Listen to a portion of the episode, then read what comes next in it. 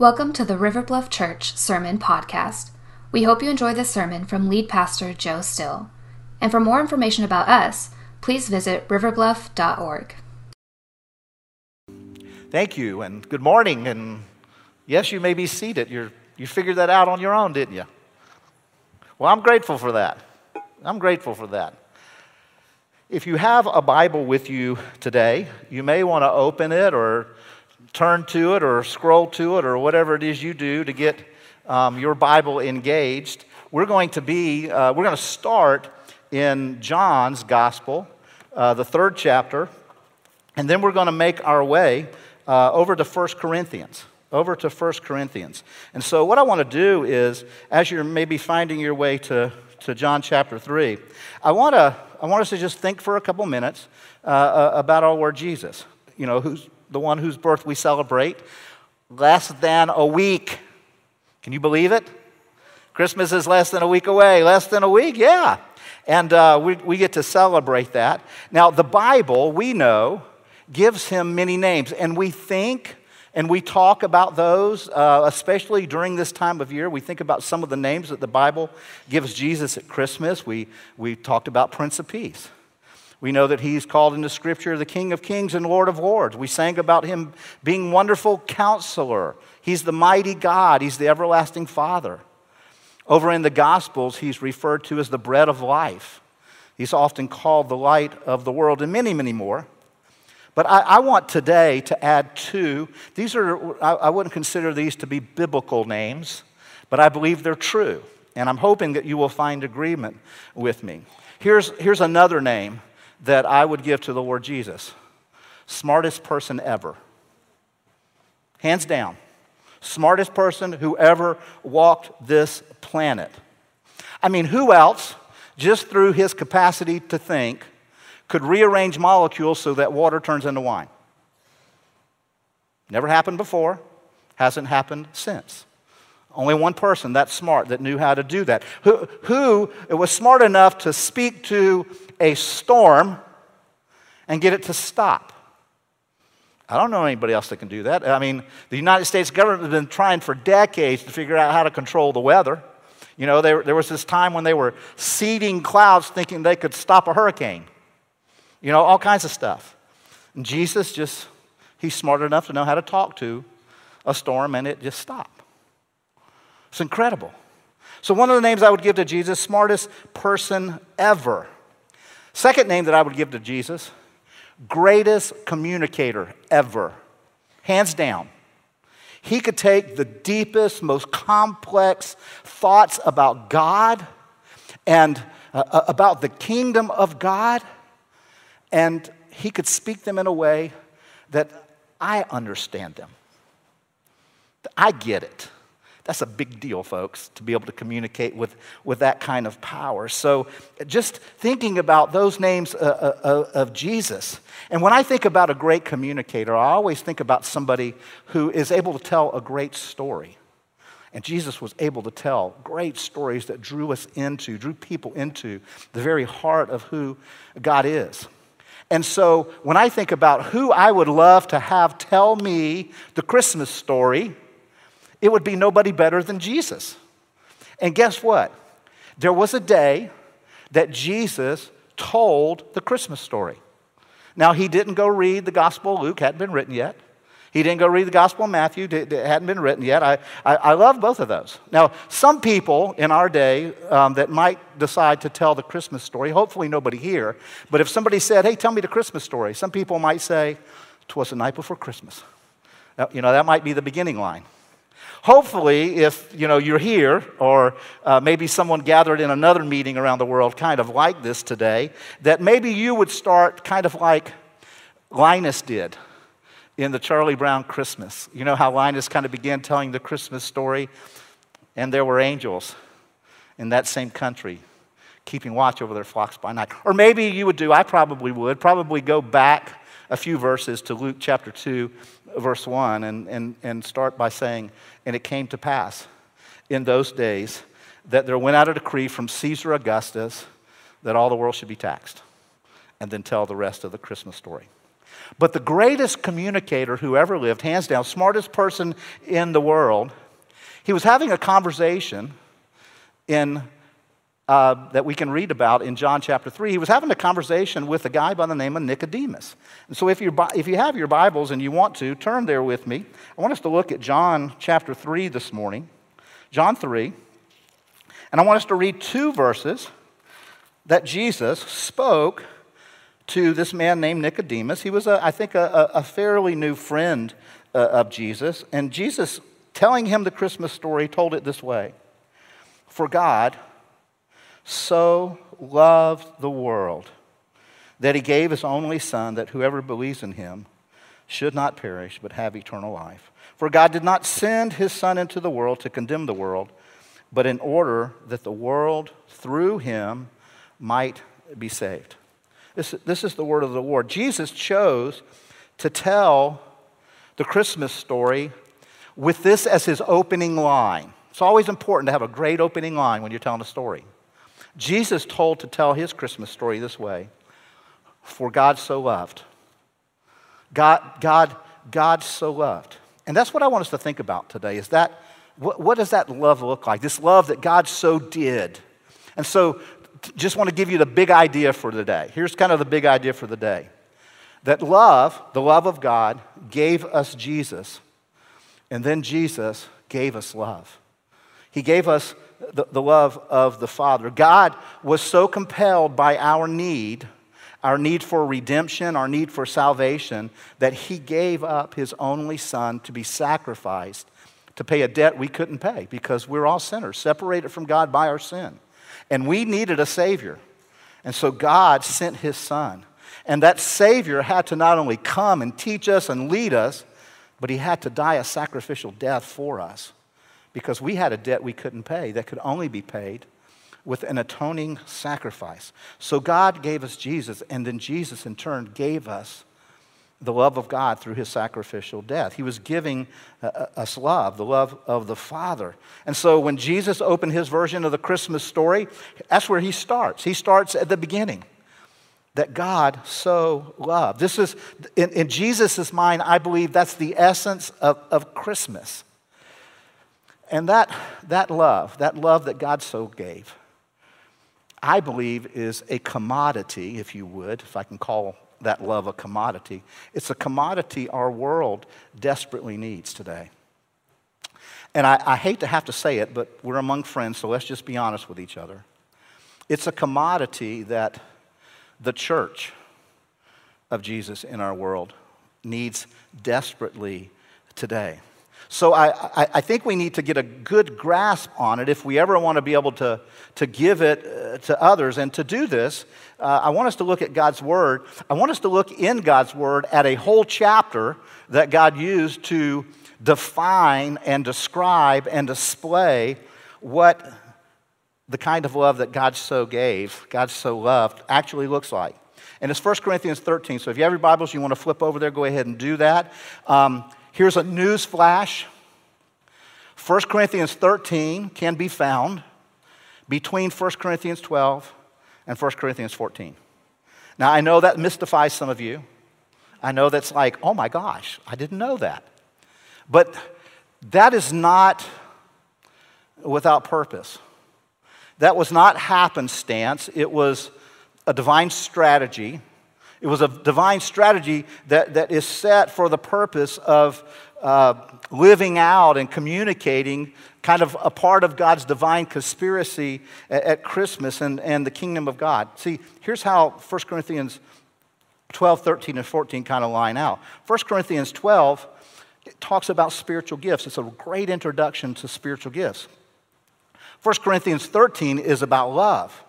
And then 1 Corinthians 14 is about the power that comes from spiritual gifts. So when you put 12, 13, and 14 together, what you end up with is this when you have love, then you'll know how to live in your spiritual gift powerfully. You'll understand what life in the Spirit is about if you have love.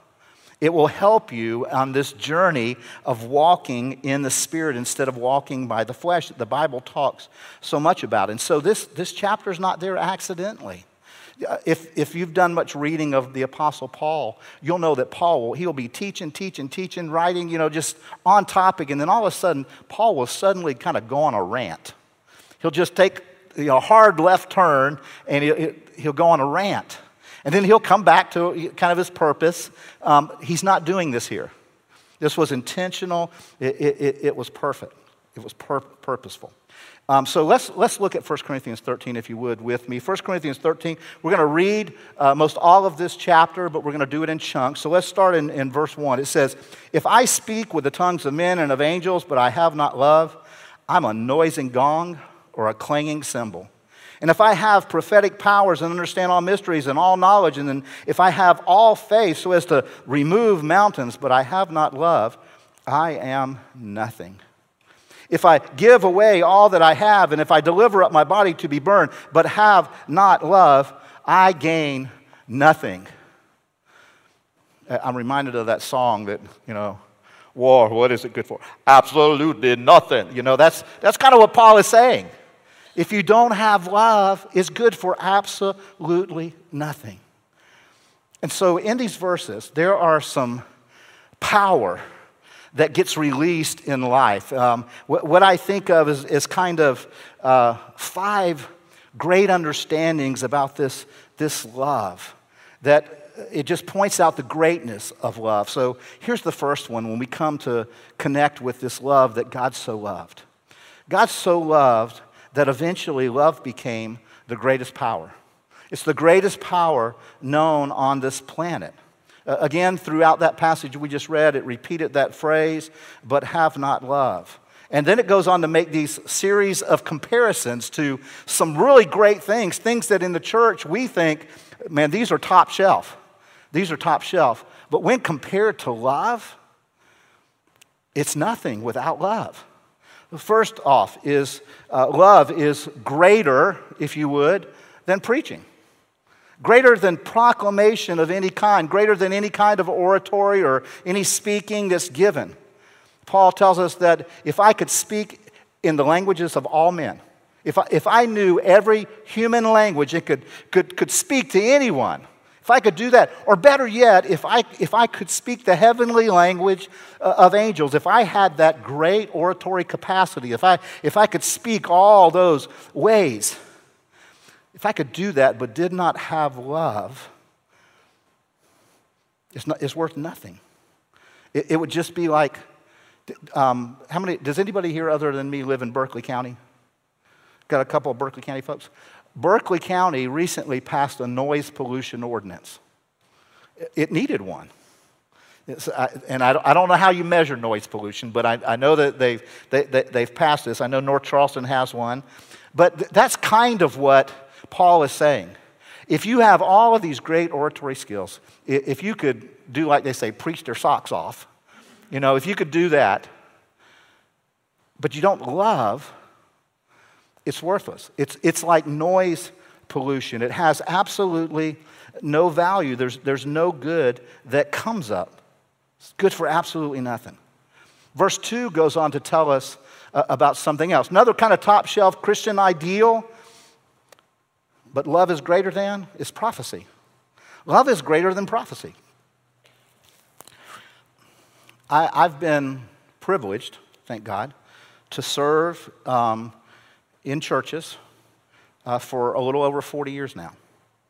And in that time, one of the things that I've observed is this if you want to get a crowd together, don't announce that you're going to do some teaching on God's love. Announce that you're going to do some teaching on prophecy. They will come. Because people want to know what in many ways, they can't really know. They want to know what they think is going to come next. They want to know what's just around the corner. They want to know what's on the other side of the bend. Now, I'm going to tell you why I think that. I think sometimes it's because they live in fear. They live in fear, and, and they're not at a place where they're just able to say, God, I'm trusting that it's going to turn out the way you want it to. I believe you are sovereign, God. I believe it's just going to, it's going to, it's going to work out. And the Bible says if you have the greatest gift of prophecy, but do not love, it's worth absolutely nothing. Verse 2 goes on to talk about knowledge. Love is greater than knowledge. You can have a head full of knowledge. You can, you can know all kinds of things. You may even know some things about prophecy. I've met some people who could explain to you what the third toe on a beast that's rising out of the ocean means. And sometimes they were the most unloving people I've ever met. They had all this knowledge, but they had, they had not love. And so all that knowledge is, is absolutely worthless because God's love is indispensable. It's greater than oratory, it's greater than preaching or prophecy or knowledge. And then we get to, to Paul saying something in verse 2 that's like, really? Paul goes on to say that love is greater than faith. It's greater than faith. Now, the Bible tells us that without faith, it's impossible to please God. I can't even know God w- without faith. The Bible says that faith, in its smallest quantity, could look at a mountain and say, Hey, you dude, mountain, jump in the sea. And guess what? Mountain would move. Smallest faith has the capacity to do that. But Paul says if you have that kind of faith, but you do not have this God so loved kind of love, it's, it's absolutely worthless. Verse 3 goes on to talk about sacrifice, love being greater than sacrifice. If I give away all that I have, but do not have love, I gain nothing. I can give it all away. Uh, King James Version says, Though I bestow all my goods to feed the poor, but have not love, it profiteth me not.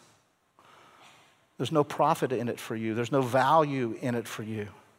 You know, right after this service, there's some folks that are going to gather to pack backpacks that are going to be delivered to those who find themselves homeless.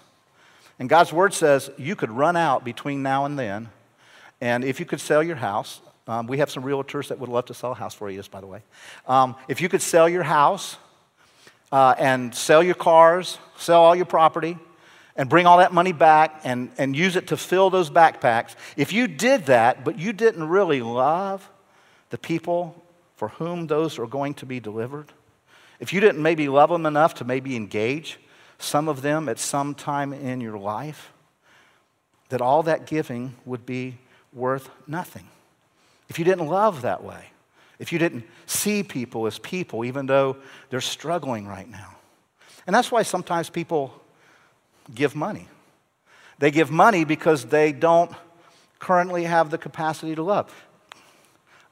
Have you ever seen somebody who kind of confused expressing love to kids, their own kids, through materialistic ways? Instead of giving them themselves, giving them love, they just kind of gave them stuff. Folks, people need more than our charity or our pity or our stuff. They, they actually need our, our, our love. Verse 3 goes on and presses this even further. It says, Love is greater than martyrdom. Verse, it, it, talks about even if I delivered my body up to be burned, if I, if I sacrificed myself, but I didn't love, it has no value. It, it, no value whatsoever. And friends, there are, there are people who sacrifice their lives for false religions. So we know that if they don't have the love of God, and, and sometimes I think that's why they do it, is because they've never known the love of God. And so it's nothing for them to, to kind of end their lives hoping to end your life. Not because of a love from God or a love for God, but an act of fear in living out obedience. See, they don't know a love that God so loved. They don't know that kind of love. Now, please, here's, I'm not saying that we as Christ followers should not be willing to lay down our lives, but I'm convinced that God is looking for people who will not only lay down their lives, but will pick up their lives and live them loving others. Friends, it's easier, I think, to, to sacrifice your life through death than it is to live your life every day sacrificially loving uh, others. And so, if you sacrificed ultimately, but, but have not love, it's nothing. See, love, love is the greatest power. It's greater than any other power on earth. Love is also uh, another great. Let's read 1 Corinthians 13, starting in verse 4. Here we get some specifics. It says, Love is patient and love is kind. And love does not envy or boast, and it's not arrogant. It's not rude. It doesn't insist on its own way. It's not irritable or resentful. It does not rejoice at wrongdoing, but rejoices with the truth. And what this part of 1 Corinthians tells me is that because God so loved, that that kind of love became the greatest virtue. And every other human virtue uh, is under love, and love flows through it if it's a true virtue. And so we can see the love that God expresses showing up in, in all of these other vir- virtues. Uh, the, the first one that we see is be, we can see the love of God in patience. I don't know about you, but um, during the Christmas season, sometimes my patience gets tested, uh, especially on Dorchester Road and Ladson Road. My patience gets a little bit tested. Sometimes on College Park Road, where I live. Um, don't know about you. And so I think we need patience. Now, interestingly enough, when I think of that, when I think, okay, I'm just being a little bit impatient, what the Bible says is love is patient. And so, what I really need to, to hear is not that I'm not patient, but I'm not loving. See, I, I get impatient because I'm loving myself more than I am somebody else who got ahead of me in traffic or, or cut me off or did this or didn't turn the blinker on or whatever. You know, I, I, I, when, when that happens, what I really need to say to myself is I'm not just a little impatient. I lack love. I am lacking in, love. That's just the truth because patience really is suffering long for somebody else. It's loving somebody else that way. It's really a lack of love for the other. Paul's definition goes on to say that we can see the love that God gave in gentleness in verse 4. We, we can see it in gentleness. Another word for gentleness is kindness. Friends, because God so loved, he, he loved in gentleness and, and in kindness. And friends, that is, those are commodities that we desperately need in our world today. We have forgotten, the church has forgotten Solomon's statement in Proverbs 15 that a gentle answer turns away wrath. It's almost like we're, you know, we're all going out looking for wrath because we don't want to give a gentle answer when somebody says something we don't like. We want to pounce. We want to jump down somebody's throat. We don't want to show a little common courtesy. Friends, our world is desperate for this, just desperate for this. Our world needs a little gentleness. Our social media needs a little kindness. Our politics needs a, a, a, little gentleness being poured into it. And again, just being honest, so do our churches. The church of Jesus needs this. Friends, here's one of the things that kindness does is kindness will kill the appetite to fight of opponents. It will kill that appetite. That's one of the things kindness does. Next thing we see in this great definition of love is we see the love of God that He gave in contentment. When we are able to live in contentment, uh, Paul writes these words love does not envy. Some translations say love is not jealous. And envy and jealousy are just wretched things. There's a reason that envy and jealousy have a, a name in our world. It's called the green eyed what? It's not the green eyed fairy, it's the green eyed monster. Something horrible and something wretched is because that's the truth about, about envy and, and, and jealousy. See, when we experience this God so loved kind of love that came at, at Christmas, then you don't get worked up when somebody who did something well gets credit for it. You don't, you don't get concerned that somebody is getting praise and maybe you're not at the moment. You, you, you don't think that somebody else's gain is somehow going to be you know, your loss. You don't, you don't cringe when you're not the one being, being praised. That's a God so loved kind of love. Another kind of love that we see expressed in this God so loved, we see the love God gave in humility. In humility. Uh, scripture tells us that love isn't boastful. Some translations say it's, it's not arrogant. My favorite translation on that verse is, or that phrase is King James. It says, Love is not puffed up. You ever, you ever seen somebody who is puffed up with their own, you know, self pride? They just, just, just get so puffed up. Here's, here's just a truth that I've experienced personally and seen in others. You can't have love and pride lasting very long in the same heart. They won't, they won't co-mingle very long because true love is, is humble. True love, true love is able to say, I am sorry. Or even more difficult, I was wrong. Or I forgive you? Or will you forgive me? Love is humble. It's not, it's not arrogant in that way. That's, true love can say those things. And that kind of love leads to uh, another way that we see what God gave in His love, and it's civility the ability to be civil towards one another. Paul writes it this way He says, Love is not rude. Some translations say it doesn't act unseemly, it's not ill mannered, if you would. Um, have you ever heard anybody just say, Well, I just say it like it is? You ever, you ever, you ever said that? Maybe. I just call them like I see them. Or if we go, you know, if we covered in Christianese, we, we might say something like, I speak forthrightly because I have the gift of prophecy. I just proclaim the truth. Friends, don't, don't ever excuse your rudeness under the guise that somehow you're being prophetic because you'll be judged by Scripture. 1 Corinthians 14, it's not in your notes, it's not going to come up on the screen, you can write it down.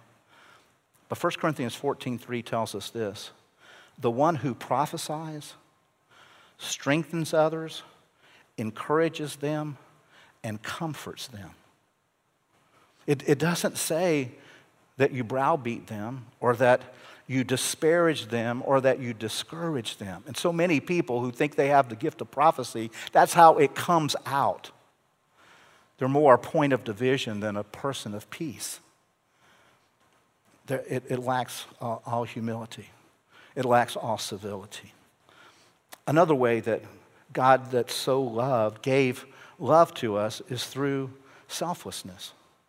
In verse 5, it tells us love does not insist or doesn't demand its own way. It's not, it's not a me first, always, me first. It's not always self absorbed. It's not every conversation somehow has to become about me. Now, it's, it's not a kind of life that thinks less of themselves. It's not somebody who, who, who belittles themselves, but it is somebody, you've heard this before, it is somebody who begins to think less about themselves, less often, and more often thinks about the needs uh, of others. And then we see in this great definition of love, we see the love that God gave, we see it in, in restraint, in restraint, in personal restraint, personal self control. The Bible says that love is not easily provoked. In other words, it's even tempered. It doesn't have this hair trigger, it doesn't fly off the handle. I remember hearing a sermon one time, and it talked about um, that there is no earthly vice. Uh, there's no worldly pleasure that you can give into. There's no, there's no level of greed. Not even public drunkenness does more to harm Christianity than a quick temper, than a short fuse. See, real love shows restraint. It's actually great, great power. Then at the end of verse 5, we see that in this love that God gave, we see mercy. The Bible says love is not resentful. It, it, it's not resentful. Uh, some translations say it doesn't keep a, a record uh, of wrongs. There are, have you ever met people who think they're the accountant for the naughty list? You know, they're, they're just, they're, they're, they, they keep up with your sin. Not just the sin you sin against them, but any sin. They just, they just are walking around looking at you, watching you, you know, checking that list.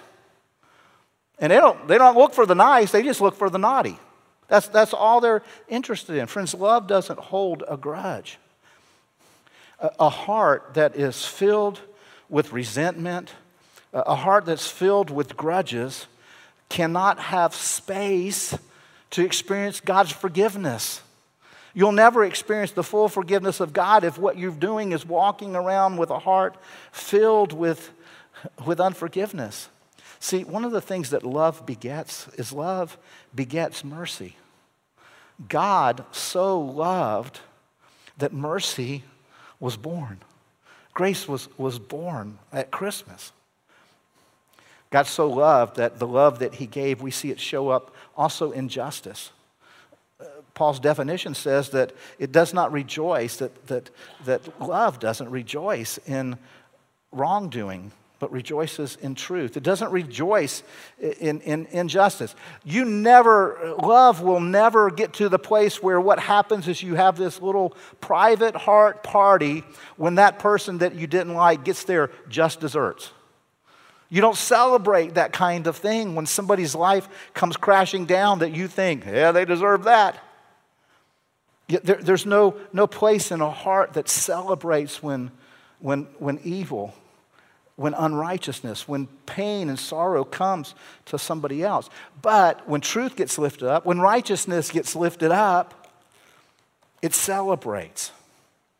See, because God so loved, because God so loved, love became the greatest power, it became the greatest virtue, but it also became something else. Look back, if you would, at verse 17, uh, verse 7 of 1 Corinthians 13. Verse 7.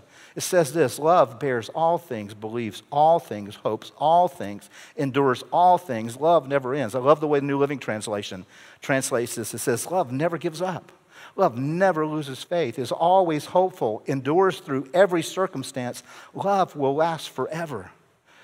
So, because God so loved, love became our greatest victory. It, it, became the greatest victory that we can experience in this life. See, love is a victorious love because it puts up with anything. Thank God for that that God puts up with you, that God puts up with me, that God gives us the capacity to put up with, with, with one another. It, it never stops.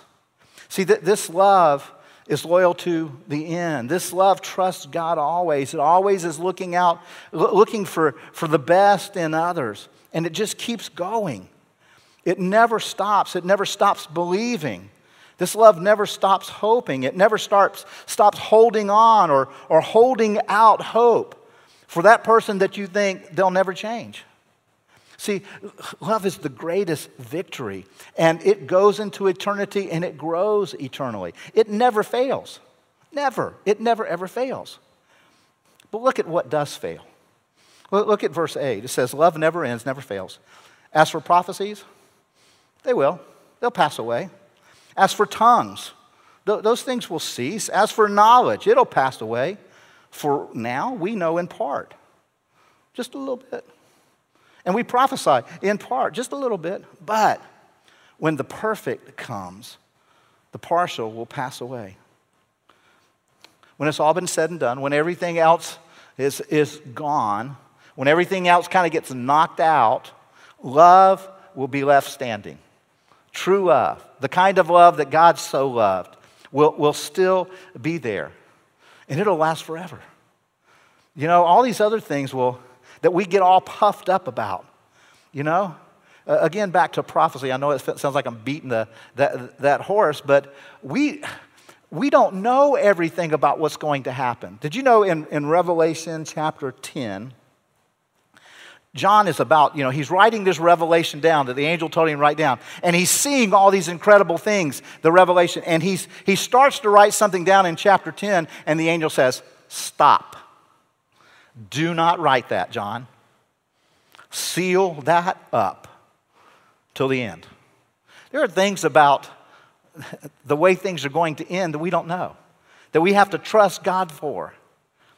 And so we only have partial knowledge. We only have partial insight. We only have partial prophecy.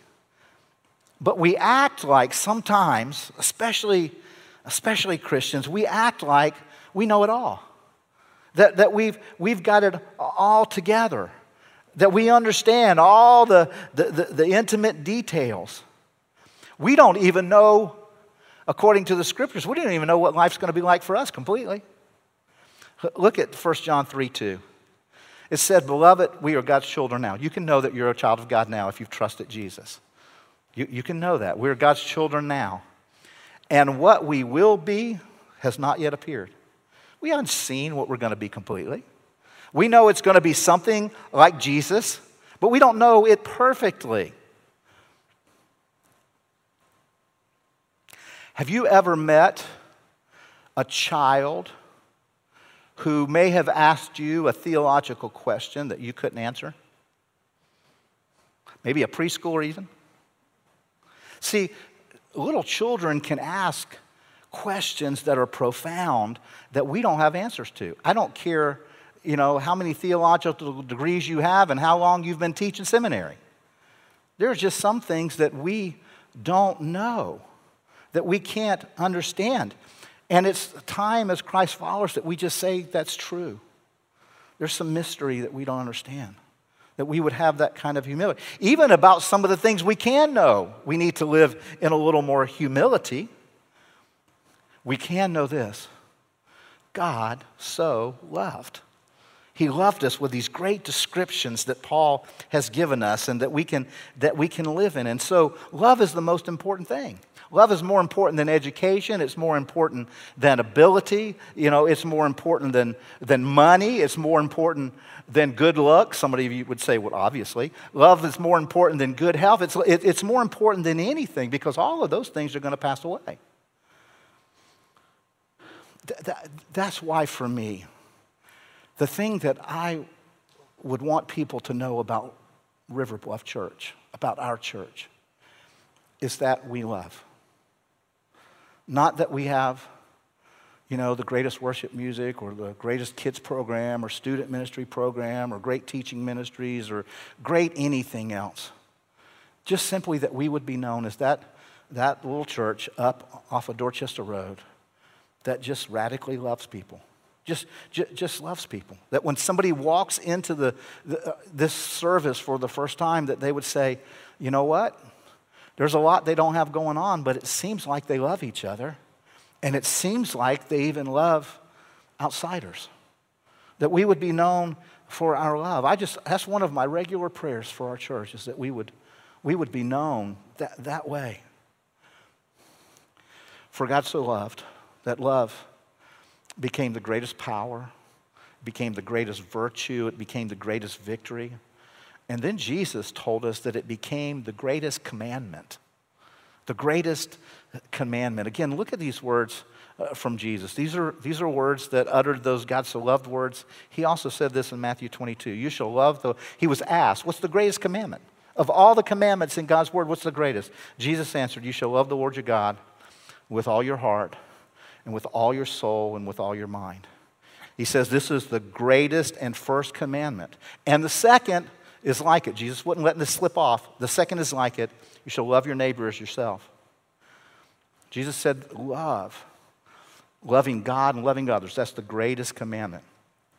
It's not going to come up on the screen. You can go back and look it up later, but verse 40, right after that in Matthew 22, goes on to say, Jesus says, on these two commandments, those two love commandments, hang all, or depend, some translations say depend, all the law and the prophets, all of the, all of the teaching of the Old Testament hinges on this command to love.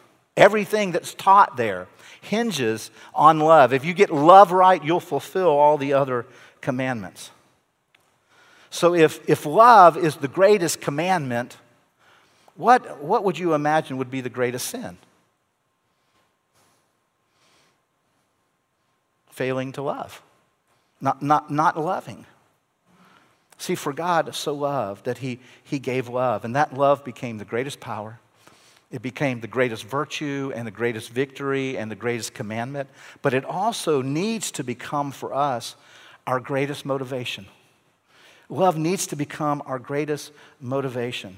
And Jesus tells us why. Why love needs to become the greatest motivation of the heart of Christ's followers. John 13 35 says this Your strong love for each other will prove to the world that you're my disciples.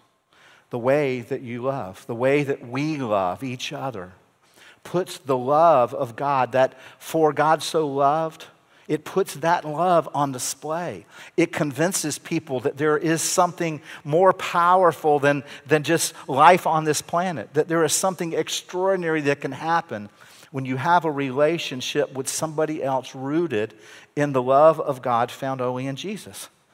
For God so loved. He, he, he just so loved that we could love one another deeply. Friends, this is why it is so, so, so important that as Christ followers, we don't divide over details. We don't divide over little minutia that doesn't matter in the kingdom of God. It's why we need to love constantly and that we would love sacrificially, that we would, we would lift Jesus up because there is no way, no way that we can simultaneously lift Jesus up and constantly carrying around a, a, grudge against our brother and sister. We can't, we can't do both of those things. So we, we're called to love one another. And, and what that means is I'll, I'll, take, I'll take an insult from a brother or sister. I'll drown it in a river of love. I'll, I'll, take criticism. I'll take, I'll take an offense when it comes, and I'll, I'll drown it in a, a river of love so that Jesus can be lifted up. And, and that means that we, we, have to, we have to show love even to those who may right now look unlovely to us. You seen any Christians out there not looking lovely lately? Maybe acting in ways that are unloving towards each other? I mean, it, it, it's just in, in, incredible. And, and friends, see, real love is not giving one another what, what we deserve. Real love is giving each other what that other person needs. That's what real love does. It's saying, you know what, I'm going to do good to you regardless of what you do to me. I'm going to love you that way. I'm going to give you what you need. See, love, love needs to become our, our greatest motivation. 2 Corinthians chapter 5 verse 14 amplified version tells us this that the love of Christ it needs to it needs to be our motivation so much so that it controls us, it urges us and it impels us. I mean that that is a great motivation. See God so loved that the expression of his love given to us through Jesus at Christmas should become our great motivation for for getting up in the morning to, to just get up in the morning. For, for God so loved, I ought to be motivated to get up and, and, and go love others. Go love others. D- does anybody remember that great hymn, When I Survey the Wondrous Cross? You remember, anybody remember that? This just a, a great hymn. One of the closing lines in this hymn, that hymn says this about this God love that God so loved. It says, Love so amazing so divine, it demands my soul, my life, my all. My soul, my life. It, it, it should be the greatest motivator. You know, when Jesus, after being raised from the dead, he had a few moments alone beside the sea with the Apostle Peter. And while he was with Peter in those moments, he, he asked the Apostle Peter, he said, Peter, do you love me? Peter says, You know, I love you, Lord. And Jesus said, Feed my sheep. And that went on three times. There was this exchange. And, and what Jesus was saying to Peter is, Peter, I, I want all of you. I want you to be all in. I, I want love for me to motivate you to step out beyond what may go on with these other guys. I want your love to me to, to motivate you to feed in environments that are going to be difficult and, and hard. Do you love me, Peter? Is that, is, that, is that your life motivation? Because if, if the love of God flowing through you becomes your life motivation, then the last great thing that it will become is it will become your life's greatest affirmation. It'll be, that love will be the greatest affirmation. See, God's word makes this incredible link to love flowing out of us, knowing that we're loving, and our capacity to be certainly confident of our own salvation. It's one of the things that Scripture says in 1 John 3:14. It says, "We know that we have passed from death, out of death into life." And here's how you can know it: because we love the brothers. It, it, includes you sisterins too, okay? Uh, the sisters too. Whoever does not love abides in death. If, if love for others is not what's flowing out of you, then here's what's going to happen. You may be saved, but the accuser is going to come and he's going to eat your lunch. And you're going to constantly live in fear and you're going to constantly doubt your salvation and you're just going to be beaten down and beaten up by the enemy. Because when you are loving, when you are living in that God so loved, and when you are living out that love that God so loved, the Bible says that it will, it will prove to you that you have passed from death to life. From death to life. You know, do you love brothers and sisters who don't talk like you and act like you and think like you and vote like you on everything? Do they have to be just like you, or it's you dispose of them? That you have a disposable kind of love. If you do, you don't have love. Love is devoted, it's not disposable. It's, it's a love of, of devotion. See, God so loved was not a disposable love. It was a love that was devoted. He, he, he loved. And so, if love will become your greatest motivation, it will become your greatest affirmation that you have passed from death to life. You can know that with great confidence if you know the love of Christ. So, at Christmas, the thing that we need to do in this season, the season that we call Advent, the season where we look at Christ's first coming and we live with anticipation of his second coming. If, if love is our greatest motivation, it will also be our greatest affirmation that Jesus is who he said he was, that he has done what he said he would do, and that he is coming again. Let love be your greatest motivation. Let's pray.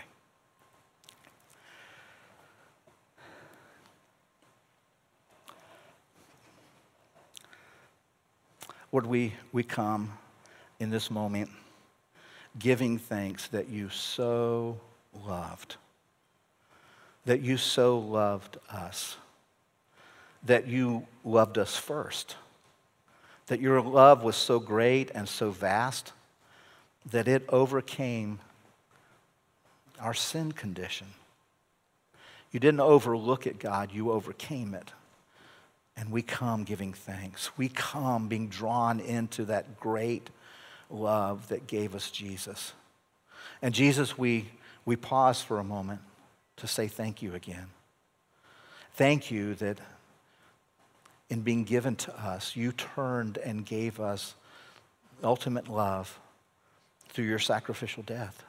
And maybe, maybe, I don't know everybody in the room today, maybe you're here today and you've never personally experienced this love that Jesus talked about when he talked about Christmas. That love that God so loved. That love that was sacrificial ultimately. That love that paid a penalty that you couldn't pay so that you could have life that you couldn't have without him. And so we just thank you, Jesus. And maybe, maybe if you're here today and you've never trusted Christ, the Bible says that if you come to a place where you will believe that God raised Jesus from the dead, that he died that death on the cross to pay for your sin, that he was raised from death that you might have eternal life, if you would trust God, that he will give that gift to you, That's what he came to do. That's what Christmas is about. Most of us here just need to review our lives.